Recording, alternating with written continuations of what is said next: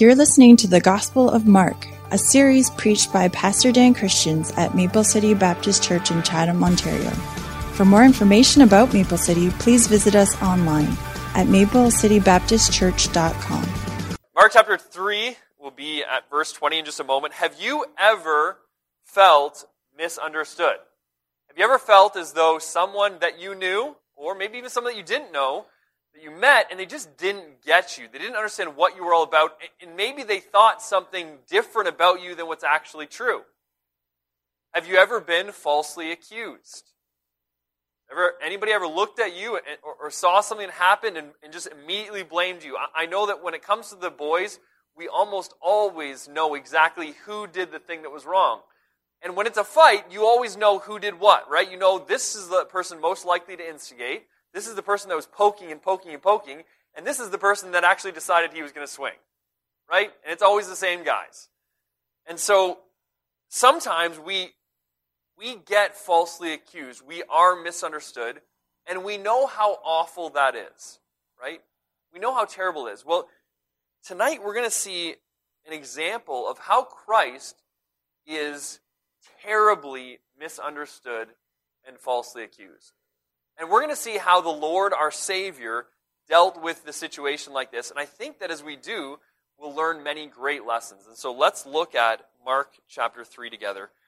Mark has just jumped from the five stories of Jesus dealing with the Pharisees and their false religion, dealing with their, their man made religion that they've, they've tried to veil in this we're using the Bible, but they've added so much to it that it's no longer anything like what God had originally written. And so Jesus is exposing this, and he does all these things, and they're getting more and more upset with him to the point that the Pharisees and the Herodians band together with a desire to kill Christ.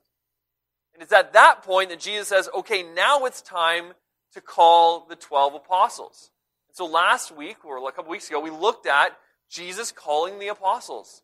We saw how Jesus chose this really not so dreamy kind of group of boring, regular guys to be his dream team, to be the team that he would send out, empowered by the Holy Spirit, to flip the world upside down for the cause of Christ. And they did that. And how encouraging is it to know that Jesus chose on purpose guys like that to, to perform his will in this world? It's encouraging for us. Now, in verse 20, we're going to see once again that there's a group of religious people that want to attack Jesus. But it doesn't begin there. In verse 20, it actually begins with his own family. Verse 20 together. It says, And the multitude cometh together again, so that they could not so much as eat bread. And when his friends heard of it, they went out to lay hold on him, for they said, He is beside himself. That's a really easy portion to read and skip over and get kind of to the juicy stuff that's coming. But here, this is a circumstance that Mark has made familiar to us many times, and it's followed up by a really strange statement.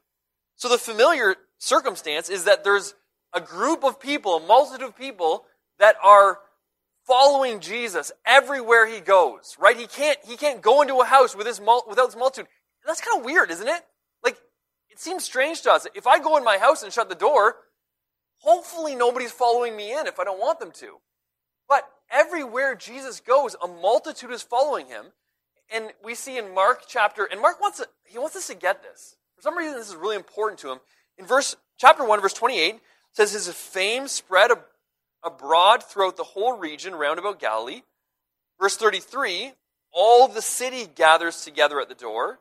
Verse 37, all men seek thee.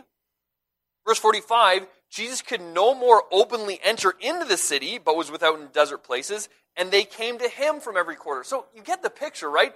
First, they can't go in the house, and then, then they, they can't even go into the city because there's so many people that are just hounding him, that are, that are all over, that are not even allowing him to do ordinary tasks. It continues in Mark chapter 2, verse 2. Many are gathered together so much that somebody can't even get into the house, right? The paralyzed man has to get dropped in through the roof. Chapter 2, verse 13 all the multitude again goes to the sea to see him, right? It's like this panic that they have. They've lost Jesus. Where's Jesus? Oh, I think he's by the sea. Okay, everybody go to the sea and find Jesus again. Mark chapter 3, verse 7. Here we find a great multitude from Galilee following him, but it's not only Galilee now, it's Judea, Jerusalem, Idumea, the Jordan, Tyre and Sidon, a great multitude. It's so huge. People are coming from the north, south, east, west, and now they're traveling long distances that it's getting out of hand. And it's because of all of these people going to see Jesus that it's attracting so much tension from the religious institutions, right? The Pharisees, they're coming from Jerusalem to figure out what's going on. Now we have a band of scribes that will show up. They want to know what's going on. Well, there's another group of people that find out what's happening. That's Jesus' family. Now, in the King James, it says his friends heard of it. The word there, friends, simply means those nearest to him.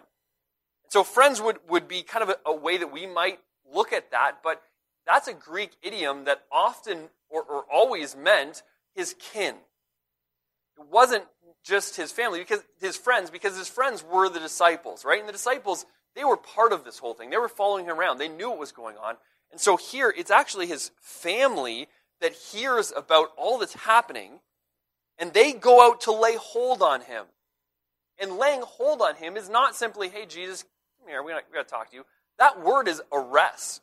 And it's not like they're arresting him and taking him to prison, but they're forcibly taking him. They're seeing this serious problem, and so they're taking him, for they said, he is beside himself. He's crazy. He's lost his mind. Why do you think they were there? Why do you think they traveled probably from Nazareth to get to Capernaum so that they could go into this, this house because they heard that Jesus isn't even able to eat. There's so many people around. They probably came because they love him. That's my guess. I would guess that they're there because they're concerned with Christ, they're concerned with Jesus, their brother, right? Their cousin, maybe. But they don't believe in him. They don't believe he's the Messiah. They don't believe he's the Lord. They don't believe any of what he's saying. And so they show up because they think that their brother who they love is a religious fanatic, that he's a lunatic, he's a cult leader, he's a madman. And they're there to physically take him. And, and they might think well of him. They think like he's a nice guy. They know Jesus, right? He's just a little off his rocker and he needs our help. Needs to be fixed up a little bit. And so this is the first group that meets Jesus. The next group that will meet Jesus is not so kind in their motivation. Verse 22 says, And the scribes which came down from Jerusalem said, He hath Beelzebub, and by the prince of devils casts he out devils. Matthew 12, Matthew records the same story, but he has an extra detail. Matthew 12, verse 22 says, Then he was brought unto him one possessed with a devil, blind and dumb. And he healed him, insomuch that the blind and dumb both spake and saw. And all the people were amazed and said, Is this not the son of David? So immediately before the scribes and the Pharisees level this accusation against him, Jesus has just taken people who were,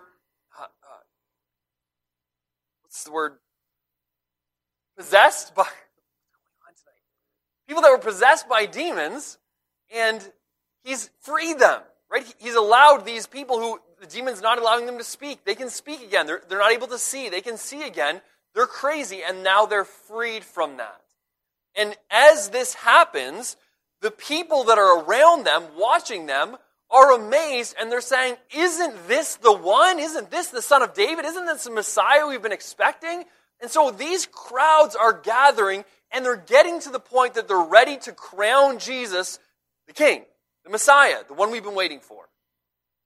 And the Pharisees, the scribes, the religious elite, they're the ones that see a huge problem with this. And so it's at this point that they step in and say, no, no, no, no, no, it's not the son of David. He, he's possessed by Satan. It's through Satan's power that he's casting out these demons. And this accusation, it seems, it's obviously crazy to us. It, it, it's almost silly. But during this time, from the religious elite, This is disastrous.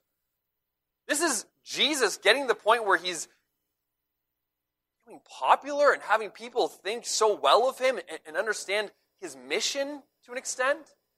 And now it's the religious elite. They're saying, no, it's Satan. He's satanic. You need to be careful of this one, right? I thought about this would be like today, and the only modern day example I could get, it'd be like if a modern day politician all of a sudden got wrapped up in some kind of scandal. Nowadays, you have any kind of accusation against somebody, no matter if there's a lot of proof yet, I'm not I'm certainly not condoning any uh, type of scandals. I'm just saying that sometimes it just takes this little word from someone important that's, that ruins that person. And Jesus is at that point where Pharisees, the scribes, they say this. He could ruin him. He could be done for. So, how does Jesus respond to a disparagement like this? He gives two parables, two analogies, that make the truth of, the, of what he's saying so much more relatable. In verse 23, he says, And he called unto them, and he said unto them in parables, How can Satan cast out Satan? If a kingdom is divided against itself, that kingdom cannot stand. And if a house is divided against itself, the house cannot stand. And if Satan rise up against himself be divided, he cannot stand, but hath an end. So Jesus here summons the scribes. I like that part because it tells us once again that the scribes, they're saying this, they're spreading this rumor, but they will not face Jesus directly. And so Jesus hears about what's going on, or he knows about what's going on, and he decides to confront the issue head on. He says, Hey, fellas, come here. I need to talk to you. They're wondering, Well, what about? Jesus says, Remember you said this? Remember you said that it was Satan that was allowing me to do this? I want you to understand that Satan cannot cast out Satan. And if you have a house or a kingdom that's divided against itself, that house and kingdom cannot stand. And in this case, if you have Satan divided against himself, he cannot stand. He will come to an end. This is not what you're saying. What you're saying is lunacy. Here, Jesus reminds us of something that is pretty obvious, but easily forgotten. If a house or a kingdom or a church or any group or any organization is divided against itself, it cannot stand. There's a reason that the Bible puts so much emphasis on unity. And unity in Christ, unity for truth. But unity is essential because we must be unified over the mission, over our purpose, over our goals. Otherwise, we cannot stand. And here, what Jesus is saying is Satan and himself share the opposite mission, the opposite purpose, the opposite goals. And so to say that it's one that's helping the other, it doesn't make any sense. Satan is the thief, right? In John 10 10, the thief comes not but for to steal and to kill and destroy. When we look at what Satan is trying to do in this world, he's trying to wreak havoc on people's lives. He's trying to ruin them and see them spend eternity sep- eternally separated from God. That was his goal from the very beginning. Even with, with Adam and Eve, right? What he did is he, he drove a wedge between Adam and Eve and God. And in driving that wedge between them, he brought death and destruction and sickness and pain and suffering. Everything evil, every abuse, every addiction, it is the original work and plan of Satan to destroy this world. That is his kingdom. That is what he has come to build. In 1 Peter 5 8, Peter warns us that our adversary, the devil, is a roaring lion walking about seeking whom he may devour. Satan is active, and this reminds us of that. He's, roaming about. The word devour there is to completely and utterly destroy. That is Satan's goal. That is the kingdom he's building. When Mark introduces Jesus, he makes it abundantly clear that Jesus' mission is completely opposed to this. Mark 1:14 says, "Now after John was put in prison, Jesus came to Galilee preaching the gospel or the good news of the kingdom of God, saying that the time is fulfilled and the kingdom of God is at hand. Repent and believe the gospel. In other words, there's a new kingdom here. The kingdom of God is now here. And if you will repent and believe the gospel, you'll be freed from that kingdom of darkness, the kingdom of enslavement. You'll be set free into the kingdom of light, the kingdom of truth, the kingdom of justice, the kingdom of righteousness. Repent and believe the gospel. The healings of Jesus, the restored sight of the blind, the exorcisms of demons, it all points to the goal of the kingdom of God to bring light, to bring freedom, to bring liberty, to take all that the curse has ruined and reverse it, to set the wrong and the evil right. These are flashes, foreshadows of what God's future kingdom will be. Listen, we are not excited enough about the kingdom of God coming. Can you imagine when the curse is reversed what that will be like? We're just so used to the, the bitterness and the darkness and the sadness, and it's all around us, and it's in the news all the time, and it's everywhere we look, and it's, it, it infects all of us to the extent that we barely even long for that to be gone. Right? It's, it's like we're in this fog or this, sm- this shadow and we, we need to see that light and keep pushing toward it. Right? There's a day coming where there's no more tears and no more sickness and no more disease and no more anxiety and no more of the, oh no, this person, this happened to them. How did this happen? What are they going to do? Right? Every day that passes, we find out more and more bad news. Someday, the bad news will be over. Can you imagine that?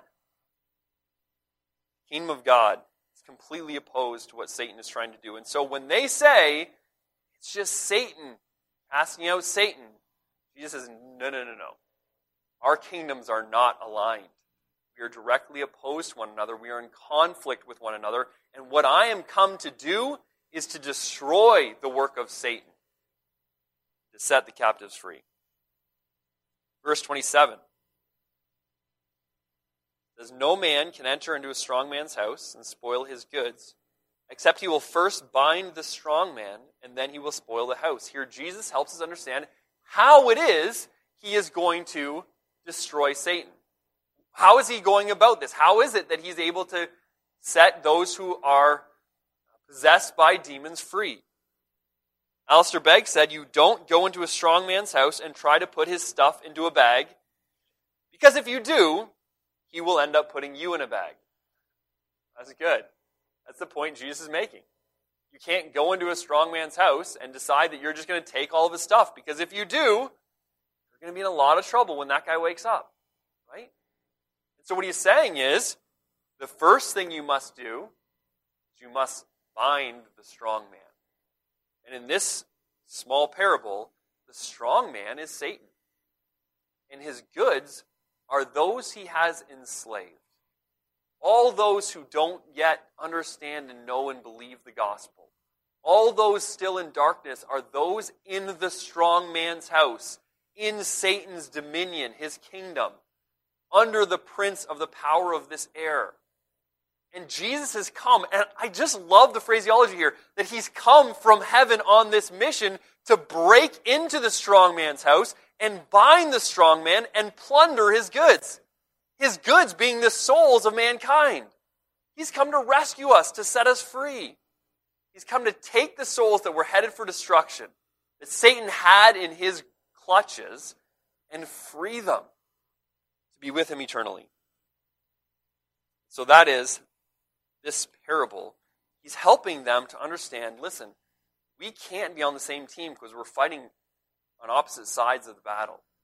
And, and this is what I've done in order to be able to tell the demon to leave, in order to, to exercise control over the, the demonic realm. I've come and I've bound the strong man. I'm in control. Now, now they do my will. They do what I tell them to do. Jesus concludes this rebuttal with a, with a powerful warning to the scribes. Here, he is answering the question about his power and authority. And it's interesting because the scribes, that's what they're attacking, isn't it? What they're saying is his power, his authority, it comes from Satan. So he begins, Verily, I say unto you. What he's saying there is truly, or, or, or this, this is a true saying, and he's saying, I'm saying it. In other words, the truth and the authority are in me. Verily, I say to you, all sins shall be forgiven unto the sons of men, blasphemies wherewith soever they shall blaspheme. But he that shall blaspheme against the Holy Ghost hath never forgiveness, but is in danger of eternal damnation, as they said, He hath an unclean spirit. All sins, even blasphemy, is forgivable. That's good news. All sins are forgivable. Blasphemy is forgivable. But here we find this text that is often called the unpardonable or unforgivable sin. That sin is the blasphemy against the Holy Ghost. Blasphemy is attributing the works of God to another or claiming the power or name of God falsely. So if I if I'm on the outside and I look at someone else and I attribute the works of God to them falsely, then I'm committing blasphemy. If I claim I have the authority of God or the, or the power of God and I don't, then I'm committing blasphemy. One commentator helpfully put it this way he said, Blasphemy of the Holy Spirit is an attitude, not an isolated act or utterance. Not something that you just do one time and it's done, you said the wrong words, and so you're, you're destined for hell for eternity. It's an attitude of defiant hostility toward God that rejects his saving power toward man expressed in the spirit empowered person and work of Jesus. And, and it's here that an understanding of the Trinity and an understanding of God's work and the Spirit's work in the life of Jesus and in the work of Christ is so important. Because you must understand that if we're going to blaspheme the Holy Spirit, that means we're going to, we're going to say that the Spirit is doing something that the Spirit's not, or that the Spirit has done something the Spirit hasn't done. And the Spirit's job in the, in, in the world is to convict the world of sin and righteousness and judgment, and, and to show them the Savior that has died for them. That's what the Spirit does, right? The Spirit, even among the church, is here to empower the church's witness to go out to the world to bring the gospel of salvation of Jesus to the lost and dying world. So the Spirit is very involved in a person's salvation. The Spirit shows them that they need salvation. They shows them what justice really is. They convict them of sin. Then they show them Christ. And if you're going to blaspheme the Holy Spirit, you're rejecting all of that. You're rejecting what the Spirit is telling you about your sin and about Jesus Christ. And so here, Kent Hughes says, the blasphemy of the Spirit is the ongoing, continual rejection of the witness of the Spirit to the divinity and the Saviorhood of Christ. And as the scribes look at Jesus, and they attribute the Spirit's work to Satan, they're in danger of blaspheming the Holy Spirit. Because what they're doing is they're saying that the Spirit, that the Spirit is, that Satan is responsible for something that the Spirit is doing. And that's blasphemy. And so, notice here that Jesus doesn't actually outright say they've committed the blasphemy of the Spirit. What he says is, they said he has an unclean spirit.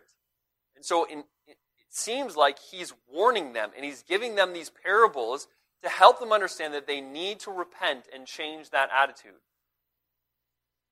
One of the terrifying things about this, though, because this is a really, I think, misunderstood topic. I think it's talked about a lot. I think that these verses really um, are so often misunderstood.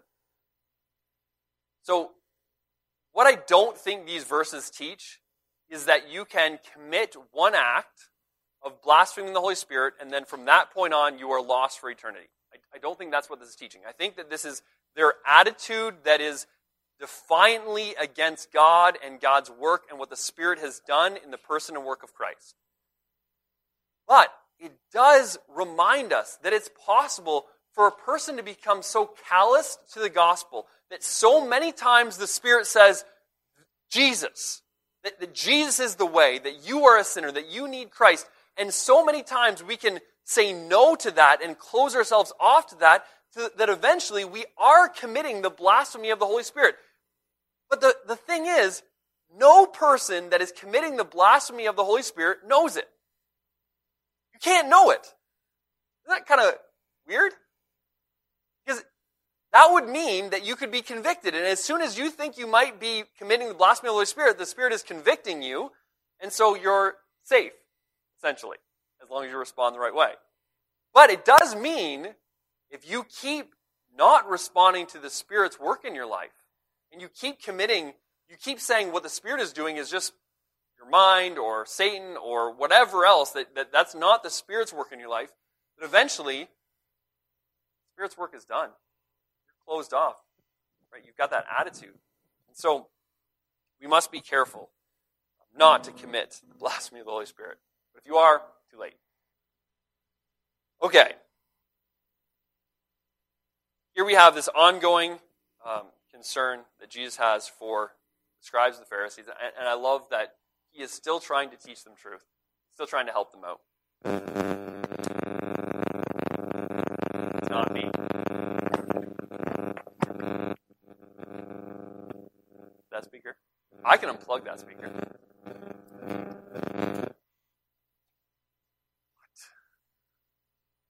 All right. Wish I could fit that into an analogy somehow, but I can't. All right. So there's our text. Mark is getting here, I think, at one main point. This is his same point that he's been making throughout the whole book. He's teaching us something that we must know about who Christ is and what he's done. Um, but there is also a lesson that I think we learn that he wasn't necessarily intending for his original audience. So there's something there. And I also think that there's a bit of wisdom that Jesus gives that is very helpful for us. So I want to give you those first two things the bit of wisdom and the thing that, that we learned that the original audience maybe didn't learn. And then I want to get to the main point. Okay? So here is the lesson that I think that we can learn that his originally, uh, original audience didn't really need to learn. And that is the reality of spiritual warfare. Reality of spiritual warfare. In our society, this story seems absurd. Can you imagine in North America today, Jesus casting out demons, telling demons to leave a person's body, and having those people receive their sight back, or, or be able to speak, or receive their mind back? Can you imagine that happening? And can you imagine the greatest lawyers of the day getting together and the case that they make against Jesus, who is casting out demons, is that he's casting out demons because Satan is giving him power to do it the greatest lawyers of the day. They're saying Satan's it's Satan's fault, right? It wouldn't happen. Nothing like that happens today because nobody believes in demons. Nobody believes in spiritual warfare. We we kind of push that off to a side as some ancient belief, ancient understanding. But the lesson that Mark didn't need to teach them because they all believed it. There was no question. He wasn't he wasn't introducing them to the spiritual realm. They just understood it. Um, is that demons are real. That, that there really is something there, that there really is a warfare going on. That Satan is really at work, and that his kingdom is colliding with the kingdom of God. And that we, whether we know it or not, are involved in this warfare. We might be involved in the sense that we're told to pick up our gun and pick up our sword and go fight, and we're not. That's still being involved. Right? You're still sitting on the bench when you should be out there reality is we are in a warfare. That you have been called, if you're a believer in Christ, you've been called to be a soldier. The, the kids' verse this past week in Kids Club was 2 Timothy 2, 2 4. No man that wars entangles himself with the affairs of this life, that he may please him who has chosen him to be a soldier. You're a soldier in the army of God. Don't get so obsessed with this life, with temporal things, that you miss the calling of God and what He wants you to do with it. You have one life to live. So let's fight well. Ephesians 6:12 We wrestle not against flesh and blood, but against principalities, against powers, against the rulers of darkness of this world, against spiritual wickedness in high places. That's a terrifying verse. And that's a reality we must be reminded of.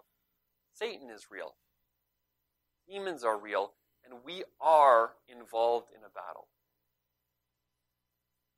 This battle, we are at war, and someday we will see with our own eyes that the unseen spiritual forces are more real and more eternal than the present day physical world. Strange thought. I wrote it down, I was like, you imagine one day those unseen spiritual realities being more real, more obvious, more eternal than this stuff that we see and touch and know so well? Second thing we find in this little jewel in this text is the wisdom of Christ, and that is simply that divided kingdoms and divided houses do not stand. Spent a bit of time on this already, so I won't go over it again, but I tell you something? Unity in our households, unity in our churches, unity as believers in Christ is absolutely essential. And the only way that happens in our houses and in our church is if we all get on board for the same purpose. We're all searching for the same goal. The problem with churches happens when our goals change. The goal has to be the glory of God, and the glory of God through the proclamation of the gospel and, and seeing people come to know Christ and then be discipled in Christ. And if our church sticks to that and doesn't get sidetracked with so many things that Satan would love to distract us with, man, we'll be unified and, and do so much for the kingdom of God. And if we get distracted, then we're in trouble. We're divided, we will not stand right, We'll come to an end, what Jesus said. And that's true in our church, that's true in our houses. Uh, I think it'd be a good idea for families to think more about the spiritual warfare, that they're all involved in. I think it'd be great to have more conversations that talk about how's our family, what is God calling our family to do? How are we fulfilling God's purpose in our family? How are you, each of us as individuals, helping each other grow in Christ? That would bring a lot of unity to a family. And instead, we prioritize everything else in front of God's will or God's plan. And we really talk a lot about how school is going and how sports are going and how this is going and how that's going and how job is going and all those things. And how often does a conversation about how's your walk with God going? Are you growing? Is there something I can help you with? Something I can pray for you about? You know, unified over the right thing as a family. It's just a little bit of wisdom I think Jesus gives us here that we should apply. The important thing we need to see in this text is the possible identities of Christ. Here we have three identities that are presented by three different people in our story. It's C.S. Lewis that is so famous for his uh, book quote. A quote um, about Jesus and whether Jesus is a liar, a lunatic, or the Lord. He said, I'm trying here to prevent anyone from saying the really silly thing that people often say about him. I'm ready to accept Jesus as a great moral teacher, but I don't accept his claim to be God. That's the one thing we mustn't say. A man who was merely a man and said the sort of things that Jesus said wouldn't be a great moral teacher. He'd either be a lunatic on the level with a man who says he's a poached egg, or else he'd be the devil of hell. You must make your choice. Either this man was and is the Son of God, or else a madman or something worse. You can shut him up for a fool. You can spit at him and kill him as a demon. Or you can fall at his feet and call him Lord and God. Don't let us come with any patronizing nonsense about his being a great human teacher. He hasn't left that open to us. He didn't intend to. I just love it. I feel like we should stop there, right? He is a liar, like the scribe said. That, that he is empowered by Satan and that this is the work of Satan on earth. That's one option, and it's an option you should consider. He's, I mean, if, if Jesus did and said the things he said, and he's not really the Lord, his power had to come from somewhere. So maybe the scribes were onto something, maybe. Right? You need to think about it because you need to make a decision. He's a, a liar, a demon, or he's crazy. Just like his family thought. That he's out of his mind. That he needed somebody to come and grab him and take him out of the situation and say, hey, you can't be a cult leader anymore because none of these things are true. Right? The lunatic. But if this book is true and the things that Jesus said are true, then he is the Lord. And we have to come to grips with one of those identities. Jesus doesn't just let us live our lives and say, no big deal, I don't care. Ultimately, you make your choice. He claims to be Lord. Do you accept that claim? He claims that he's the Son of God to come and die for your sin. Do you believe he's your Savior, that you accepted him as your Savior, or have you just kind of decided to wait that one out? Got to decide. Liar, lunatic, or Lord. I understand that in this crowd, most of us have come to grips with this question. I get it, right? But do we understand that, that this really is the question posing all of our neighbors and all of our friends and all of our loved ones and, and all of our coworkers and all the people we go to school with and everybody around us, it, they're supposed to answer this question and they're avoiding it. Here, Jesus is he's either crazy or he's terribly evil or he is the Lord. But you got to make a decision. Here we have the kingdom of God at war with the kingdom of Satan.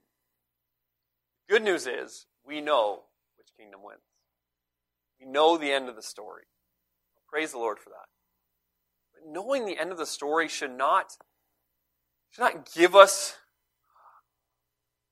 the license to sit back and do nothing. It should encourage us to say, you know what? I'm on the winning team and I've been called to be a soldier. Let's get out and face the spiritual realities. Let's get out and face the facts that people are determining who Jesus is every single day, or, or maybe not determining, and maybe it's our job to present them with that decision.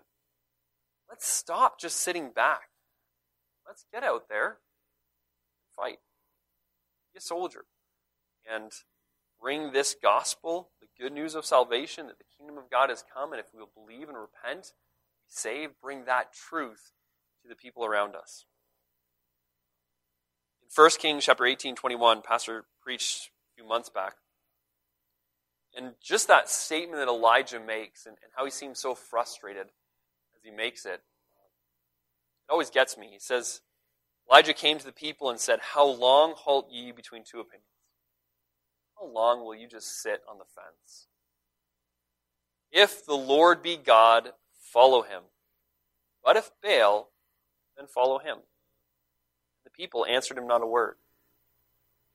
Now, this is a great question for an unbeliever. Jesus is the Savior, trust him. Don't have some kind of vague belief in, in God, vague belief in a historical Jesus. Determine if he is a liar, a lunatic, or the Lord. But I think this question is also helpful for those of us who know Christ. Just in the fact that as we think about Jesus and we think about these spiritual realities and we think about here Jesus giving his life so much so that his family was concerned that he was crazy because he wasn't even eating. Wasn't even able to eat because he was so busy ministering and there's so many people. If, if that's the Jesus we're called to follow, maybe we need to look back at this question and say, how long will I halt between the two worlds? Am I living for the kingdom of this world? Am I living for the kingdom of God? Let's pray.